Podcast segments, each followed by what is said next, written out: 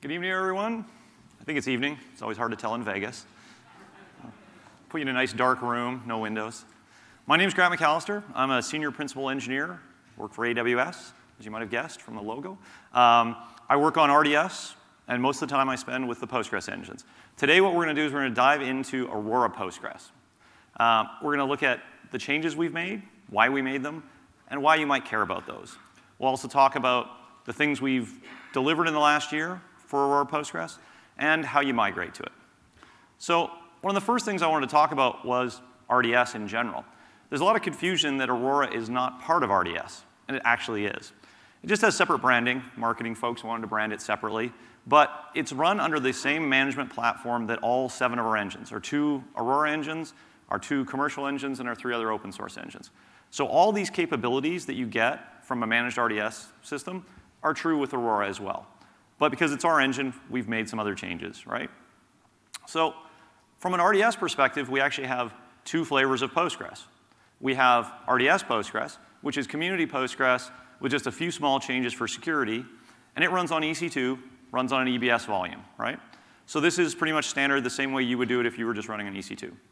On the other side, what we have is Aurora Postgres. And this is quite a bit different because of the storage. So we have Aurora storage. And so this is database-aware storage. So that's fundamentally different than a block store. And I'll get into what those changes mean for you running your application.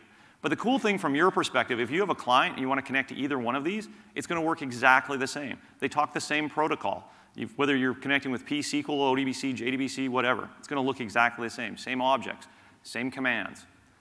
And just to run through like in more detail, you can see that we support Postgres nine, six, and ten for both of these engines. Um, we have the same extensions on both of them. We have the same backup recovery and P I T R capabilities. We have a high availability and durability story for both these engines. We, they're both secure by default. And actually, this is one of the cool new features that we've just released, which is our I A M, or Identity and Access Management, ability to use those credentials to log into your database so you don't have to have passwords anymore. So that's a really nice feature on both of these engines. They both support read replicas. They both support cross-region snapshots, and scale compute and online scale storage. Now, the storage on the R D S one is up to thirty-two terabytes, sixty-four terabytes on Aurora. There's two features that we're still working on to get to parity. One of them is cross-region replication, and the other is outbound logical. And I'll talk more about those in the presentation. I want to highlight that right now, the max version that we support is version ten uh, for both these engines. But for R D S Postgres, we have a preview region where we have version eleven and eleven point zero in it. And we're rapidly working on getting eleven for Aurora as well. So that's coming. So let's start with one of the fundamental differences. This is log-based storage. And so because of that, there's a lot of fundamentals that change with how Aurora works. So the first one is that we have no log buffer. And to explain that, I'm going to walk through what happens on Postgres and Aurora Postgres. So the queued work there in the red, those eight blocks, you can think of them as eight commits, for example, that have happened on different sessions. So they're already, everybody hits commit at once. Modern databases have this really nice feature, group commit, so they can all go into the log buffer at the same time. But one of the problems with the log buffer is once it's getting ready to flush, nothing else can go into it, right? So if more queued work comes in, it's got to wait until that log buffer gets flushed down to storage and acknowledged, right? And then the queued work can go. So you can see how this is a single point of bottlenecking, right? Now, on Aurora, it's quite different. When the transactions come in, they just flow down to the storage as they're happening, right? And so it's an ordered system, and you want it to be durable, so we actually have to keep track of these things. So we have what I like to call durability tracking. So we use a four of six quorum in Aurora, so it means we need four acknowledgments from our storage system to say we're good, right? So we keep track of these, and I'm illustrating that where, you know, after a tiny little bit of time, we've got a couple of them in two places, some of them in zero, some of them in one. And then finally, we get A to four, right? So then you would acknowledge the commit back to the client. But you'll notice that C is also at four. Well, we're good, right? We should be able to mark that one durable. But this is an ordered database, right? And because B happened before C, we need it to get to four durability as well before we can actually mark C as durable. So, you know, and you can see the same thing is happening with E there, where we have to wait for D to get committed. So the other thing with Aurora is we write a lot less. Let's walk through the differences. So on Postgres, if you have a tuple, you know, just a row in your heap block, that's what I'm showing, that block in memory. and you go do an update. Well, an update in Postgres is essentially a delete and insert, right? So you end up touching both of those tuples. And those are going to get logged to the wall, right? So this is for crash durability. But you'll notice something else showed up there, right? A full block. Why did I get a full copy of the block in the log? Well, this is for another form of uh, crash recovery, and I'll talk about why we do that. Now, we only do that the first time you touch the block after a checkpoint. So if I go and do another thing, like update the tuple again or insert a new row, um, that's just going to get just the, the log vector is going to go into the storage, right? So this is all normal Postgres. At some point, you want a checkpoint, right? You want to make that block durable on disk, right? So you don't need the recovery log anymore. And the wall has to be archived, and that archive has to be copied to S three so it's backed up. And then we take snapshots of the data file, right? But when you do a checkpoint, it's actually not just a single write, right? In Postgres, the default block size is eight K. But for example, Linux, which is what we run on, is four K I Os. So if you're in the middle of doing that checkpoint, and guess what? The system crashes, you might have only got half of that write to disk. Guess what would happen? Some point later, you'd find out you have a corrupt block, right? So Postgres handles this by taking that full block and during crash recovery using it to repair this split block, right? This works great. It's been used for a long time, but it involves a lot of writing. On the Aurora side, it's quite different. We have no checkpointing, no full page writes. So when we do the update, we get the same thing happening, the two tuples changed, we eject those log vectors to storage, and that's it, right? If we do another one, same thing. So there's no full blocks, there's no checkpointing, there's no writing of data blocks, right? We only write log vectors. So we back this up continuously from Aurora storage to S three, so that's how we get you point-in-time durability for recovery. And again, no checkpoints, no full page writes. So you're saying, well, how does this all magically happen? Well, we have this really intelligent storage layer, right? And this is comprised of a lot of different storage servers in the back end, and I'm just illustrating one of them here. So if you have a read-write node and it does an update, that log vector is going to flow into the incoming queue. And this is an in-memory queue. Once it's there, it then gets processed into the update queue, which is basically the durable form on disk. Once that's done, we can actually acknowledge back to the client, you know, one of the, one of the nodes is acknowledged, right? So the interesting thing here is this is the only synchronous thing that happens. All the other things I'm going to show you are background pieces, right? So at this point, that vector will go into the hot log, which can be used for peer-to-peer gossips. And we also do coalescing of the block, right? So we read blocks, so we actually have to apply the log vectors. So you can think of this happening on a block-by-block basis that we're essentially doing recovery continuously, right? So as I said, the peer-to-peer storage, we do repair via these logs, and then we also push both the log vectors and the blocks out to S three so that you can have point in time to any point you want within thirty-five days. So again, when you read, you don't read log vectors, you got to read a block, right? That's how Postgres works. So if the block has been coalesced, then that's what you read. If it hasn't, then we do an on-the-fly coalesce and coalesce whatever log changes we need to make a block, right? So you never have a long crash recovery with Aurora because we're doing this continuously. To kind of show what this looks like in practice, I created a little test. I do an insert test. I built a table with nine columns. They're all different kinds. Some are random, some are right-leaning, different object types. And then I indexed every column. Now, that's not normal, right? But it is normal to have a lot of indexes on a big table. I mean, I've had tables, I've seen tables that have seventy-five indexes on two or three hundred columns, right? So this isn't really unusual. So when we go run that insert workload, vertical axis is uh, inserts per second. And so, you know, bigger is better, right? The blue line is sort of regular Postgres, right? And we see that we get like twenty-five thousand writes per or inserts per second right off the bat. It's pretty good, right? But it drops really quickly. And the reason for that is, as the database gets larger, as you've inserted more data, you have more blocks, right? And your indexes get larger. So the chance that you're touching a block between checkpoints gets higher, and so that full page writes increase and increase and increase as your database gets larger. So your performance basically slowly goes down. So if you're a D B A, you say, well, I can fix that. I can make my checkpoints longer, right? I'll just increase the max wall segments. And so that's what I did in the purple line, right? And you can see that helped for about twenty minutes. But then the database got large enough that, again, we started getting full page writes, and we see this degradation of performance, right? What you'll notice on the yellow line there is that this is Aurora. We don't have checkpoints. We don't have full page writes. So we have very stable performance even as the database grows and grows, right? So not only do we have stable performance, but we have better performance, right? And this is the same if we do updates. I did the same tests, same tables, updated two columns. And you can see we're getting about three times the performance with Aurora that we were with uh, even tuned Postgres. And again, this is because we don't have the log buffer, we don't have that single point of contention, and we don't have full page writes. So the other critical thing about writing more is that you don't necessarily want to take a long time to crash recover, which is very typical for most databases. To illustrate this, I have a chart where the vertical axis is recovery time. You'd like that to be low. And then the horizontal axis is writes per second. You'd want that to be high, so you want that to be far down the range. So when we start pushing Postgres, what we see is that as we start, we got like three gig of redo generated on the first arrow, right? We're doing about eighteen thousand T P S. It's not bad. But as I add more clients to push the database harder, guess what? My recovery time goes up by quite a bit to fifty seconds, and I've only doubled my throughput. So if I keep pushing the database, what you see up here, we're generating thirty gig of redo between checkpoints. And my recovery time is taking over two minutes, right? So this is a dramatic increase. And so this has always been one of the trade-offs with most relational databases is you had to make. You had to say, would I like to be able to write really fast, or would I like to have low crash recovery?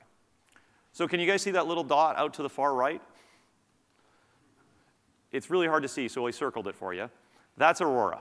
So Aurora, as I was saying with the storage, it does continuous recovery, right? So we don't actually have to do crash recovery. So it takes three seconds for Aurora to come back up in this case.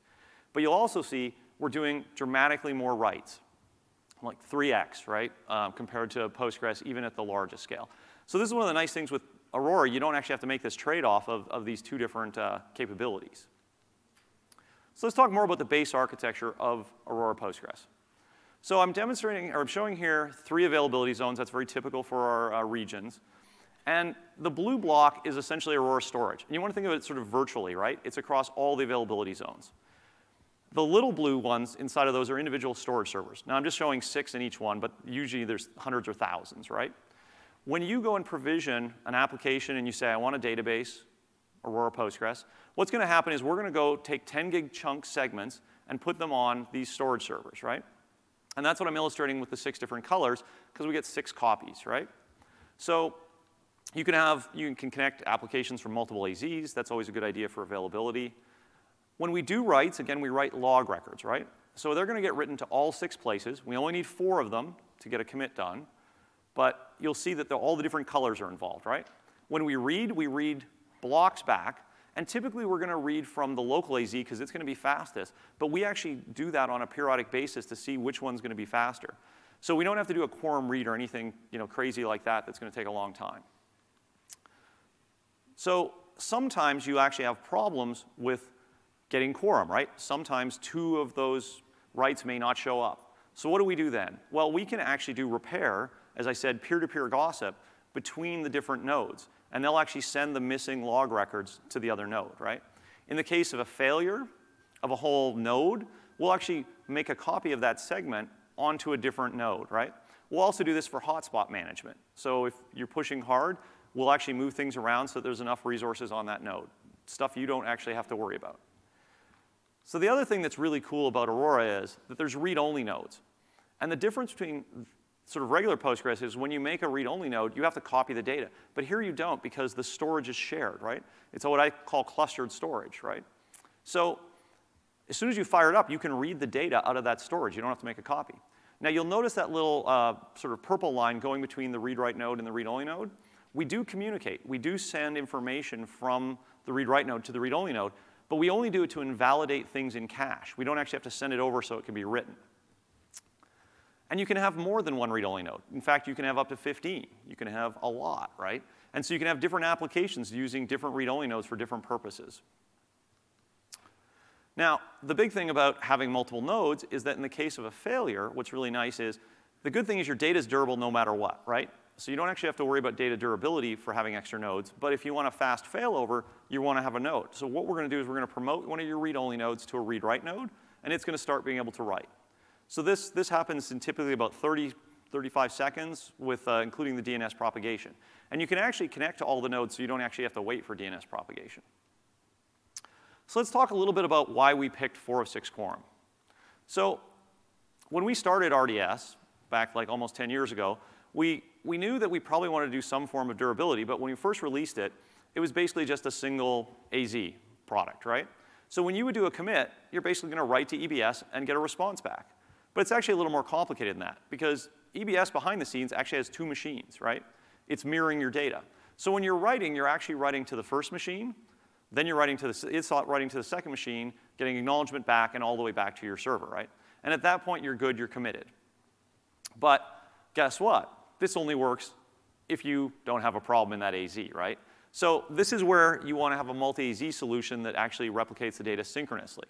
So we actually looked at having one or two different, you know, two or three copies. So first we said, well, okay, let's look at just having a secondary or maybe having a tertiary.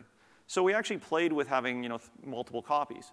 So just to illustrate what happens when you have three locations, you basically do that commit and you send out writes. And the red writes are the remote ones. So the, the black ones are local. So the red ones are going to be slower, and in some cases, your A Zs are farther apart, right? So the writes take longer to happen. So as we're progressing, you'll see that the local copy is actually moving along quite well, and the remote ones are just getting started, right?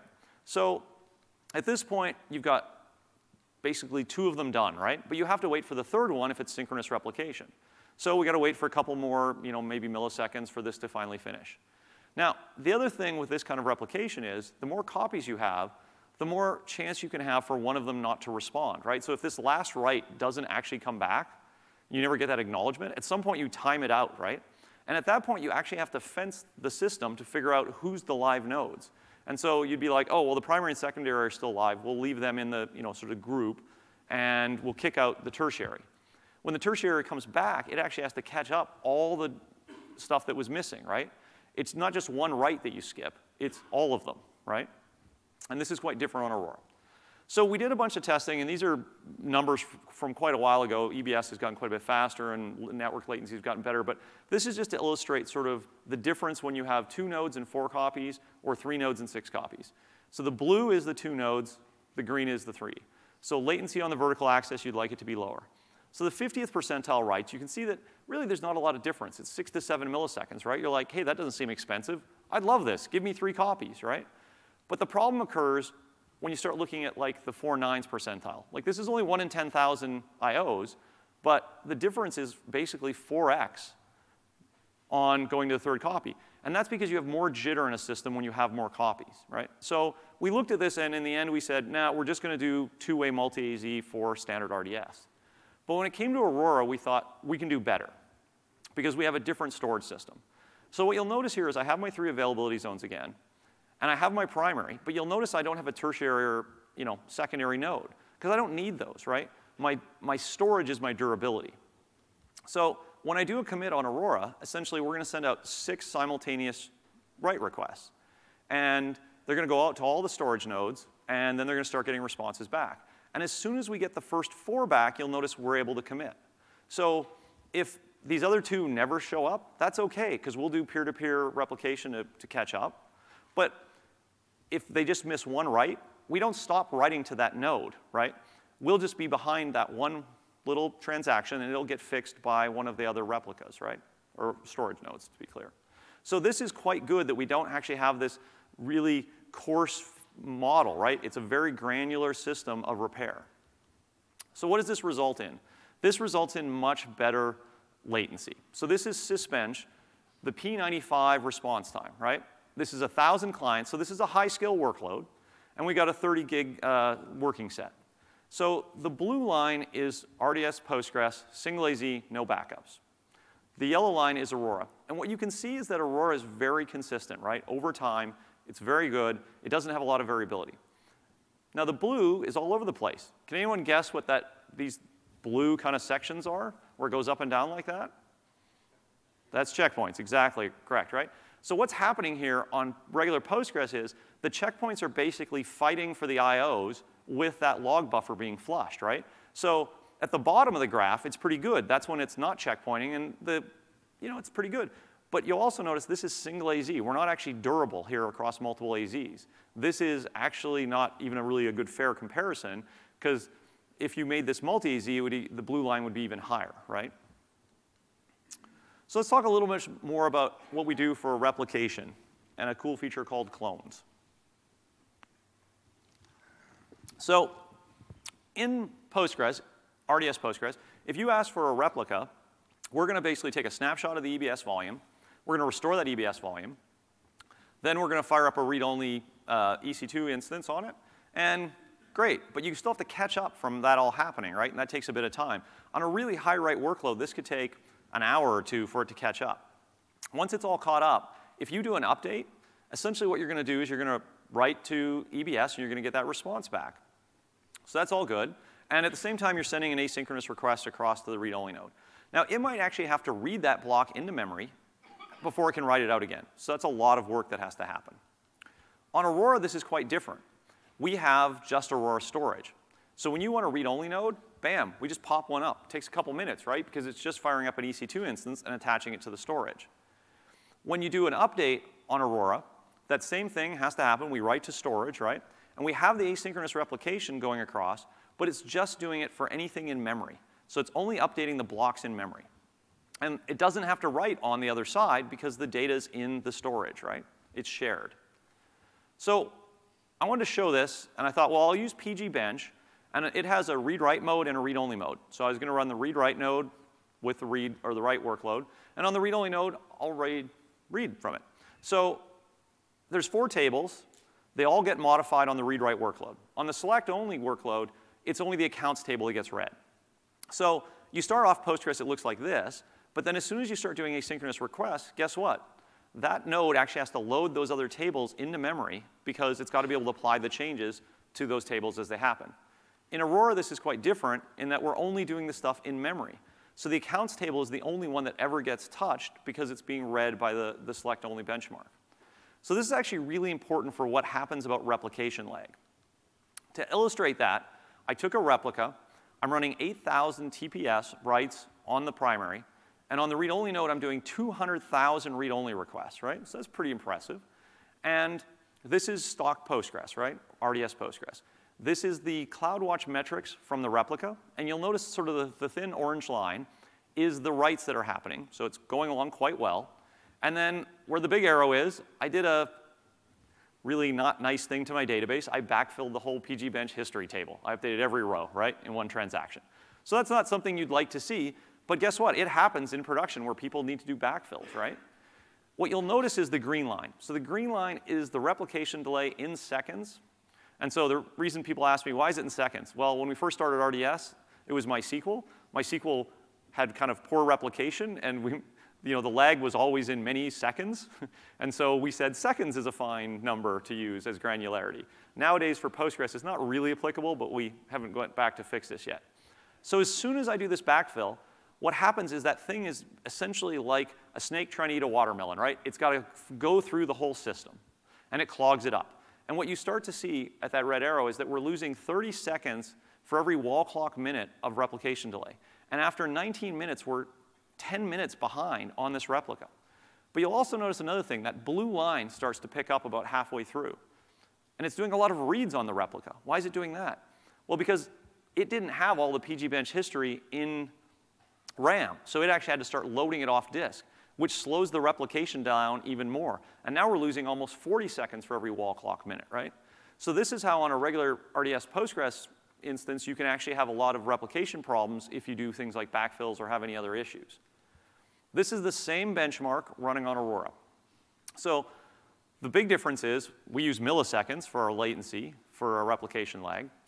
And if I didn't have the red arrow there, would you be able to tell where I did the backfill? You wouldn't, right? Because the replication lag basically didn't change because I'm backfilling a table that it's going to send those writes over, and then it's going to find that they're not in memory and not do anything with them. So there's no update that happens. The other really cool feature that we launched in the last year is called fast clones.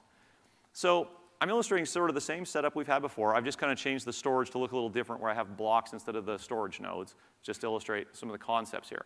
So let's say your business wants to do a lot of reporting, but they want the data frozen at midnight. Well, you could do a point-in-time recovery, fire that up. That'd be great, but you have to you know, allocate all that storage. Let's say it's twenty terabytes. Instead, what you can do, you can have your reporting application create a clone. And so this is a really cool thing in that you get clone storage. What do I mean by clone storage? Well, clone storage doesn't actually exist. All it is is pointers to the primary storage to start with. So if you clone a twenty terabyte database, you're not paying for twenty terabytes of storage. You're paying for nothing until you modify it. So in actuality, what happens with when you start actually running your application here is when you do a read, it's going to go find the address in the clone storage, but it's actually going to go read from the primary storage, right? So you don't actually have to duplicate it. So that works, but what happens when I try to do a write? I don't want to modify the primary storage, so we do copy on write at that point. So before the block is modified, it gets copied down to the clone storage, right? And we basically unlink the relationship between those two blocks. You can create new blocks. They're just going to go in your clone storage, and there's no relationship to the primary storage there. When the original read-write master basically writes a log record, you'll see that it only updates the primary storage. It doesn't actually make changes to the clone storage because they're separated at the time you clone, right? It's not any kind of lagging uh, uh, updates or anything. And when the read-write node modifies a current block that's shared by both of them, basically we do that same copy on write in reverse and, you know, give the new block to, or new block for the primary, the old block goes to the clone storage, right? So this is a fantastic tool for using for reporting, for testing, uh, for benchmarking. To illustrate this, I ran a pgbench read-write benchmark. And I set a target rate of ten or twenty thousand T P S, and it's a ten thousand row, or ten, scale ten K, sorry, um, which results in about one hundred fifty gig. So one of the things that people ask me is, well, this clone stuff sounds great, but does it impact my performance? So I'm running along on purple, right? That's my primary that I started. And I requested a clone at about, uh, I think, uh, twenty minutes in, right? You'll notice there's no degradation in performance when I did that. And about fifteen minutes later, my clone was finished being created. Um, I wasn't actually keeping absolute track of it. So about eighteen minutes or twenty minutes later, I fired up the same, ooh, sorry, I fired up the same benchmark on the blue. And you can see that we actually get the exact same performance on the clone, right? And we see no degradation in the performance of either of them. So this is a way where you can go get a copy of your production system and then go run tests on it, for example, and it's quite inexpensive. So as I mentioned earlier, two of the, the uh, features that we're still working on for parity are replication-related uh, ones, and I'm going to talk about them now. So the first one is logical replication support. So this, how many people are familiar with logical replication in Postgres? Some, not too many. So this is the ability for Postgres to take the physical changes that go into the wall stream, the write-ahead log, and convert them back to S Q L so that you can take them from your instance and use them to, you know, a data warehouse or a lot of different things. So we support this on R D S Postgres today, and we're working on it for Aurora. So if you have an Aurora instance, what you're going to be able to do in the future is you're going to necessarily, you could fire up an E C two instance, and you can enable logical decoding plugin. And we support three of them today. You can choose which one you want to use.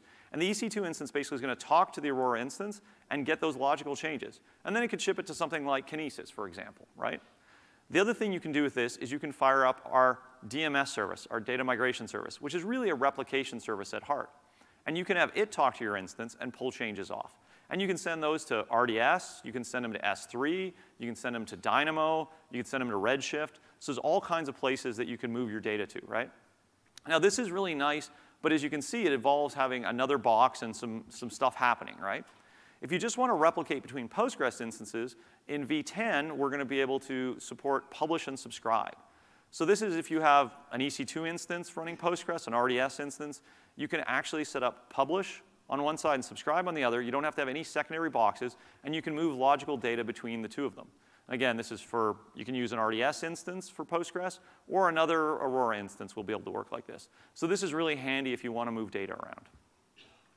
So the other thing customers really talk to us a lot about is being able to have D R, and so the feature that uh, is going to support that is our cross-region replication. So here I'm showing region A with an Aurora uh, cluster. Um, what you want is region B to have a copy, right? So we're introducing some new, uh, new features. The first is that we're having a replication server and a replication, replication agent. That's the little boxes in purple. And the goal of those is to support this cross-region replication. When you do a log write, which is all we do, right, um, on the primary, it's going to flow to a bunch of different places. So it goes to the read-only nodes, do that invalidation as I talked about. It flows down to the storage level for the durability, and it goes to the replication server. The replication server is going to forward that on to the replication agent on the other side, And then it's going to apply it to the read-only node for, again, cache and validation purposes uh, or updates.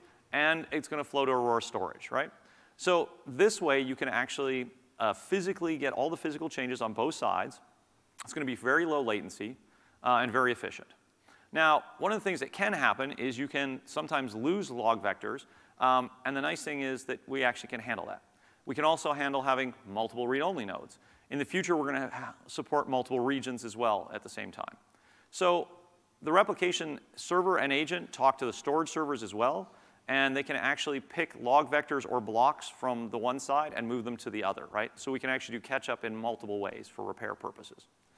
So you can use this in a D R scenario where, you know, something's happened to a region, or you could move, use it to move one region to another. We had a lot of customers when new regions pop up. Sometimes they're closer to their customers than our current regions, and this is a really nice way where you can just basically go and promote um, the new one to be the new writer. And at that point, you know, you have your same cluster. You can have all the same read-only nodes and everything else. So this can also be used for, you know, remote reads in other regions as well. So caching, we made a bunch of changes in uh, Aurora for caching. Um, we'll walk through that. So on an R four sixteen X L, a very large box, four hundred eighty gig of RAM, right? So when we set up R D S Postgres, we basically allow about twenty-five percent of that RAM for Postgres processes in the O S. About another twenty-five percent goes to the shared buffers for inside the database, and the rest goes to the Linux page cache. So this is actually where Postgres is different than most databases in that it uses two caches, right? Most just have something like shared buffers. Now, there are advantages and disadvantages to that.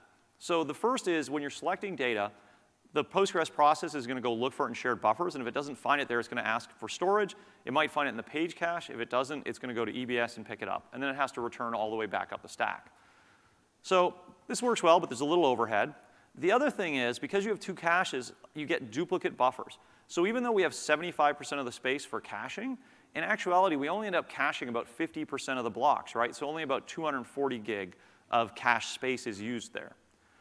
On Aurora, it's quite different because we still need the space for Postgres in the O S, but we don't have a page cache because we don't have a, oper or a file system. We write directly to Aurora storage. So we're going to use all of that remaining uh, RAM for shared buffers, so seventy-five percent. When we do a read from Postgres, again, the same thing. We're going to look at shared buffers. But if it's not there, we're going to directly get it from Aurora storage and return it. Excuse me. So Postgres can die, right, as a process. And that's fine because, you know, it's durable. But you want it to come back up and be fast, right? So you want to have your buffers. But your buffers also go away when Postgres dies. But the Linux page cache doesn't. So guess what? You're happy because your blocks are in cache, and your database is back up, and it's all working fine, right? So we had the difficult decision of being like, well, we don't have a file system cache, so we're not going to get that benefit. So we actually had to go build a feature called survivable cache. So this is where we go and do invalidation on the cache. When the Postgres process dies, we actually have the shared buffer separated from the Postgres process, and therefore they can survive. We just need to invalidate a little bit of metadata, and then, bam, it's all good, right? So this gives us the exact same sort of story around caching. But there are some advantages. So to show that, I ran a read-only benchmark, right? So this is just reads, scale twenty-two thousand. So that's three hundred fifty gig working set, right? But it should fit in RAM because we have four hundred eighty-eight gig, right? It's on an R four sixteen X L. In the blue, I'm showing Aurora with a seventy-five percent cache.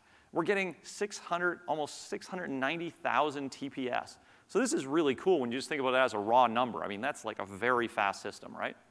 So I went and ran that on R D S Postgres with its twenty-five percent uh, shared buffers. And I got one point six times slower. And I was like, what's going on here? I didn't expect that. Well, it turned out I was doing eighteen thousand read I O P S. And the reason was because this size of working set didn't fit because of the double counting of buffers, right, that we had the overhead of that. So to fix that, what a lot of people recommend in the Postgres universe is to make the cache smaller, right? Um, make the shared buffer smaller, give it all to Linux page cache. And so that's what I did. I went down to a ten percent cache, so it would all fit in cache. And I got a lower number. And I was like, man, I'm doing something wrong. So I went and said, well, what's going on here? Why am I being slower? Well, as it turns out, because the overhead of having to read both the shared buffers and check for it there, and then go to the file system cache, and then go back up through those layers, burn C P U. This is a heavy C P U benchmark, right? And so I'm stealing C P U cycles to do that, which means I can't do more transactions. And so this is why I'm actually slower. And to demonstrate there's no goofy business with Postgres, if I make the cache seventy-five percent, the shared buffers, we get basically the exact same number as Aurora, because reading blocks from memory is essentially the same on both of them. But guess what? If you configure R D S Postgres like this, and the Postgres process dies, no survivable cache, right? So this is one of the, again, the cool differences that we've improved uh, on with Aurora. So this is all great when, you know, just the Postgres process dies. But what happens when I have to do a failover, right? What about my cache then? So to illustrate that, I'm running pgbench with a twenty x read-only to a one x read-write benchmark on a node, right? It's one hundred sixty gig in cache, and vertical access is transactions per second. And I'm doing about, I think what was it, like three hundred fifty thousand total transactions between the reads and writes. And at ten minutes in, I basically do a failover, right? And it takes thirty-two seconds to come back up, and that's including D N S. And I just had pgbench in a little loop just trying to connect, right? So as soon as D N S propagated, it connected, and it was all good, right? But if you look at the ninetieth percentile of my performance, right, I should be much closer to about three hundred twenty thousand if that's what my application needs, right? So it actually took three hundred forty seconds to get back to having the cache all warmed up and to get back to that baseline performance, right? So when we talk about failover, we're actually not being very good when we say, oh yeah, it's failed over in thirty-two seconds. But you know, from an application user's perspective, it really didn't, right? It took a lot longer. So to get around this, we built a new feature called Cluster Cache Management, or C C M, as I like to call it. So again, we got the same standard setup, and I'm going to introduce a new term, which is failover priority. So this is a feature that we've had in Aurora, um, and you can actually designate your nodes for which failover priority, with zero being the highest priority. I know that sounds kind of backwards, but uh, it's easier to figure out, you know, which one to go to. So you notice that the read-write one and the one read-only node are, are failover priority zero. So this is going to be where we go first. All these other read-only nodes I've, I've labeled failover priority one. Now that doesn't mean we won't fail over to them. It just means that we'll consider them less likely to happen because we're going to try the other nodes first, right? So once you've done this, and if you turn on A P G C C M enabled in your uh, uh, parameter group, at the cluster level, essentially we're going to start doing extra stuff. And the first thing is the read-only node is going to send a Bloom filter of what the replica's cache looks like back to the read-write node. The read-write node is going to compare that with what it's got in cache, and then it's going to send the addresses of the blocks that it wants to load on the read-only node. And then the read-only node in the background is basically going to slowly read those blocks in, I shouldn't say slowly, over a, a little bit of time, read them in, and you'll now notice the color on the read-only node is the same as the read-write node because the caches are basically very similar now. Now we don't do this for every block, every change, because you know, if you had a lot of cache churn, you only really want the stuff that's hot in the cache to be coming across, right? Because it is extra read workload on your read-only node. But there's a reason why you want to do this. So I ran the exact same benchmark, same failover at six hundred seconds, and the blue is with C C M enabled, and the red is the original, right? So we had the three hundred forty seconds. So now we're back to thirty-two seconds for failover, but we're thirty-two seconds for failover and back to our ninetieth percentile performance, right? So now we truly have failover at thirty-two seconds, not three hundred forty, right? So this is a very important um, feature, and it's also going to allow us over time to try to get that thirty-two seconds down further because there's less disruption to the customer when you do these failovers.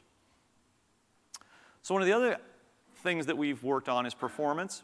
Um, to illustrate performance, one of the other tools we built was Performance Insights. So this is available across a lot of our engines, but Aurora Postgres was the first one we had. Um, and this is a really nice tool for being able to see what's going on with performance in your database, right? So what I'm illustrating here is that my application was running along fine, and then at some point it kind of went off the rails, right? So the green is C P U usage, and that little black line across the top is my actual number of C P Us. So it basically means I have the box pinned to the wall, right? It's just flat out running. But I'm like, well, it wasn't doing that before. What's, what's changed? So I drill in, and I look at the current run, what's going on right now, all this C P U usage, and I can see it's this query. And it's, hopefully you can see that, it's, it's basically a an analytics query, right, that I'm running against pgbench history. And, you know, that seems kind of horrible, but wait, let's go look at it before. Well, it was running before, and it was running fine. So what happened, right? So as it turns out, the plans have changed. So before, what I was doing was I was getting a nested loop, bitmap heat scan, bitmap index scan, right? Afterwards, I'm now getting a hash join, and I'm getting sequential scans, right? So this is a dramatically worse plan. Well, why did that happen?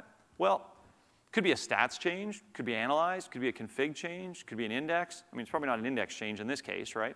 But all these things can cause plans to change on you in dramatic fashions, right?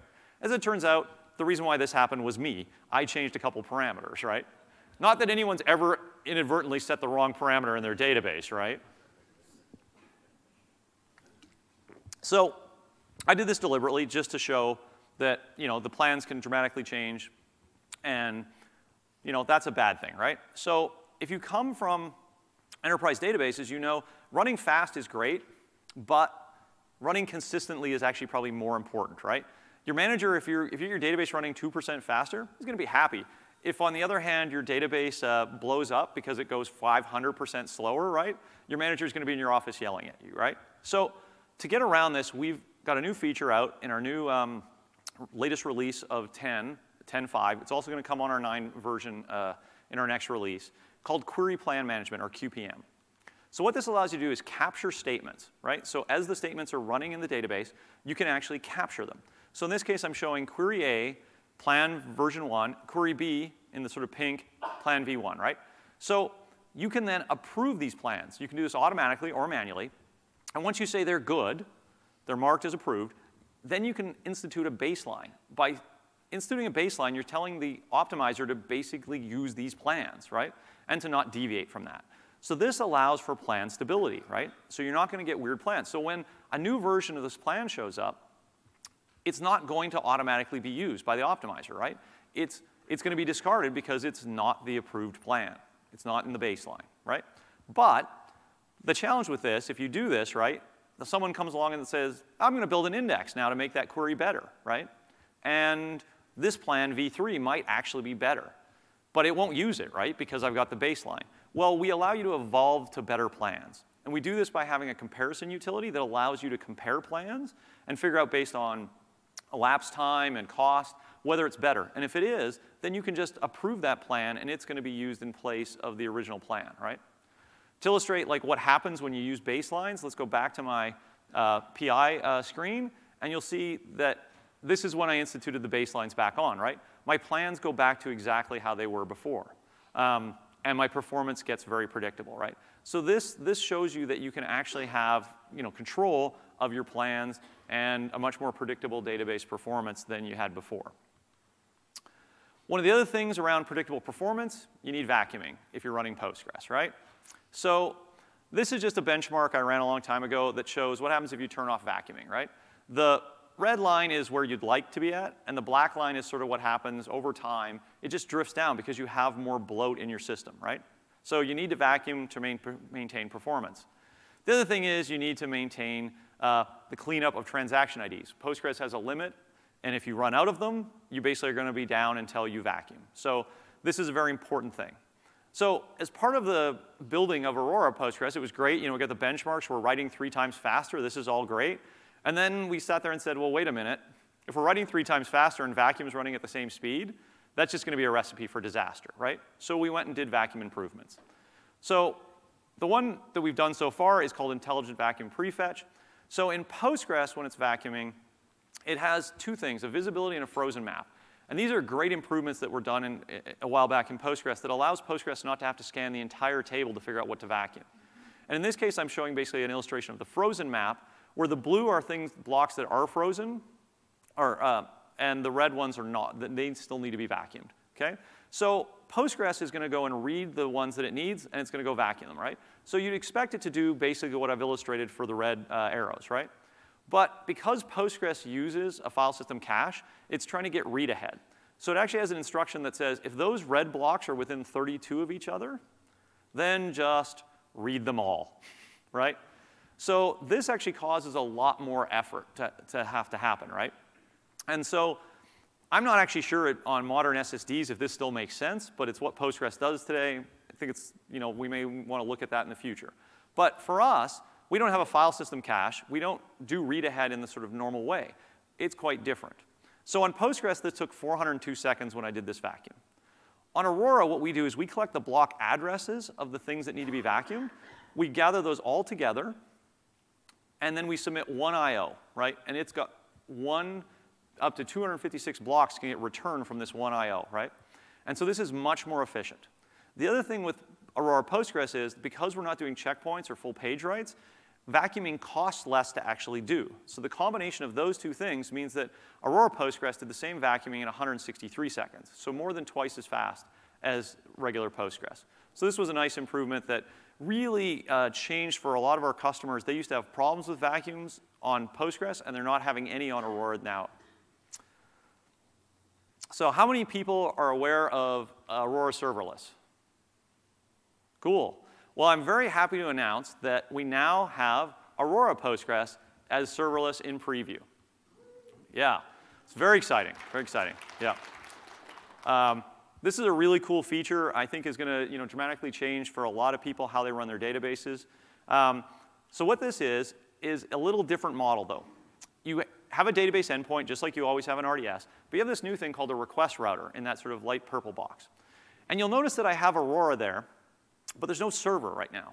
And there's just the storage. So when you provision something, that's all you start with, right? You don't actually have a server running. It's not until your application goes to do work that you actually fire up a server, right? I mean, you can configure it to always be there, but you don't have to. So at that time, we're going to pull an instance out of our warm pool, and we're going to attach it to your storage. And then it's going to start executing queries for you, right? And as you push harder, essentially, we'll go through and we'll actually scale this up or scale it down. So, you know, if you just keep pushing harder, you're going to get a bigger, bigger instance, right? And this happens quite quickly, right? So I'll show in a second, the, it takes about five minutes of, you know, increased C P U to cause that to trigger. But the cool thing is, because you have this request router in the middle, you don't actually drop sessions, right? You don't lose connections when we do this. So this is all seamless from an application perspective. It just goes up and down, right? The other cool thing is, you pay per second in one minute minimums when you spin up, right? So if you have an application that only runs for four hours a day, it'll just basically go to sleep, and then the next time somebody connects to it, it'll fire back up. So from an economics perspective, this is very helpful for those kind of applications. And the other cool thing, of course, is Aurora Storage can grow on its own, so you don't have to worry about that. And as I said, as soon as your application goes away, guess what? So can your box, right? To illustrate this, we ran a benchmark where we just sort of uh, were pushing harder. So the, um, the blue line is the number of serverless comp uh, units that, of capacity, and the orange line was C P U. So I start the benchmark. I'm basically at zero, right? So I'm, I'm not doing anything. As soon as I connect and start pushing, we scale up, right? And then I continued to increase the benchmark, so it continued to ask for more and more C P U, and we just kept scaling up, right? Till we got to the largest size that I'd, I'd capped it at sixty-four units. Um, and you can go all the way up to two hundred fifty-six units, that is the largest box we have, like an R four sixteen X L. And then basically I ramped the same benchmark down, and it scaled back down. And then I stopped it, and guess what? My instance went away, right? So this is really useful um, as a tool for lots of different ones, especially uh, for a lot of people who do IoT-based stuff, where it's completely unpredictable demand. Uh, this is a great, uh, great solution. So this is all great. People say, Aurora, I like it. How do I get to it? Well, so that's migration, right?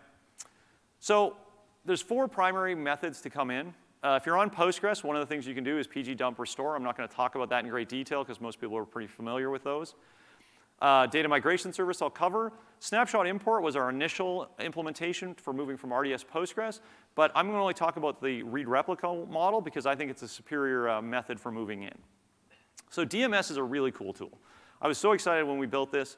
Um, we had a lot of customers talk to us about moving from either one database, the same, you know, moving from Postgres to Postgres, but in a lot of cases, customers wanted to move from Oracle or S Q L Server to Postgres, right? So any of these engines are supported on the left there, and all you do is you fire up a Postgres instance, an Aurora Postgres instance, and then you fire up a D M S instance. And you configure D M S, and you tell it, go connect to this database, figure out what things to, you know, pull from it, and once you do that, it will basically do a consistent select where it does a full load, right? Now, this is fine, but that takes quite a while to run, right? And so in the meantime, your application is still doing stuff. That's the magic of logical replication in D M S, is it uses the change data capture and all these engines to basically allow you to catch back up from when you started that copy, right? So then your database gets to the same state as on both sides. So once it's essentially caught up, you stop the application, and you started on the other side, right? And this is a great way to migrate in, especially if you're coming from a different engine. On the other hand, if you're in R D S, there's a much easier way. If you're in R D S Postgres, you have your application, your R D S Postgres instance. You basically ask us to do a migration, or I mean a read replica in Aurora. We, we take a snapshot.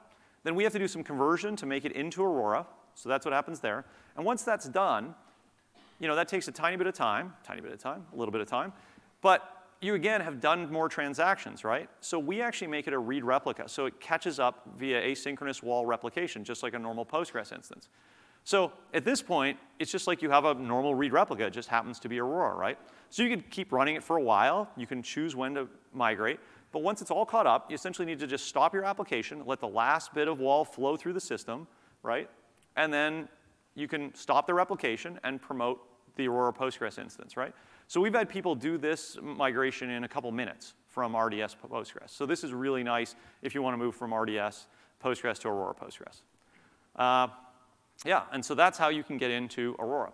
Um, As a note, uh, we have some more breakouts um, on these subjects. Uh, the first one, obviously, Tuesday, uh, that one's already gone by.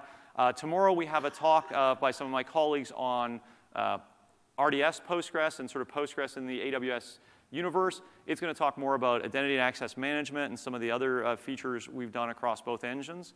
And then um, my colleague David, who's sitting here in the front, he's going to be with uh, another one of my colleagues, Jim, doing a deep dive on performance on Thursday uh, in ARIA. So with that, thank you very much.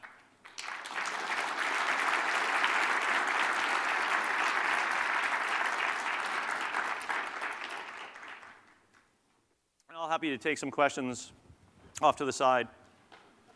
Oh, and the other thing is, if you have any other general R D S questions, uh, we have people down at the booth uh, all, all conference long. So we have lots of engineers there. So if you have other questions, you can come down there and talk to us there.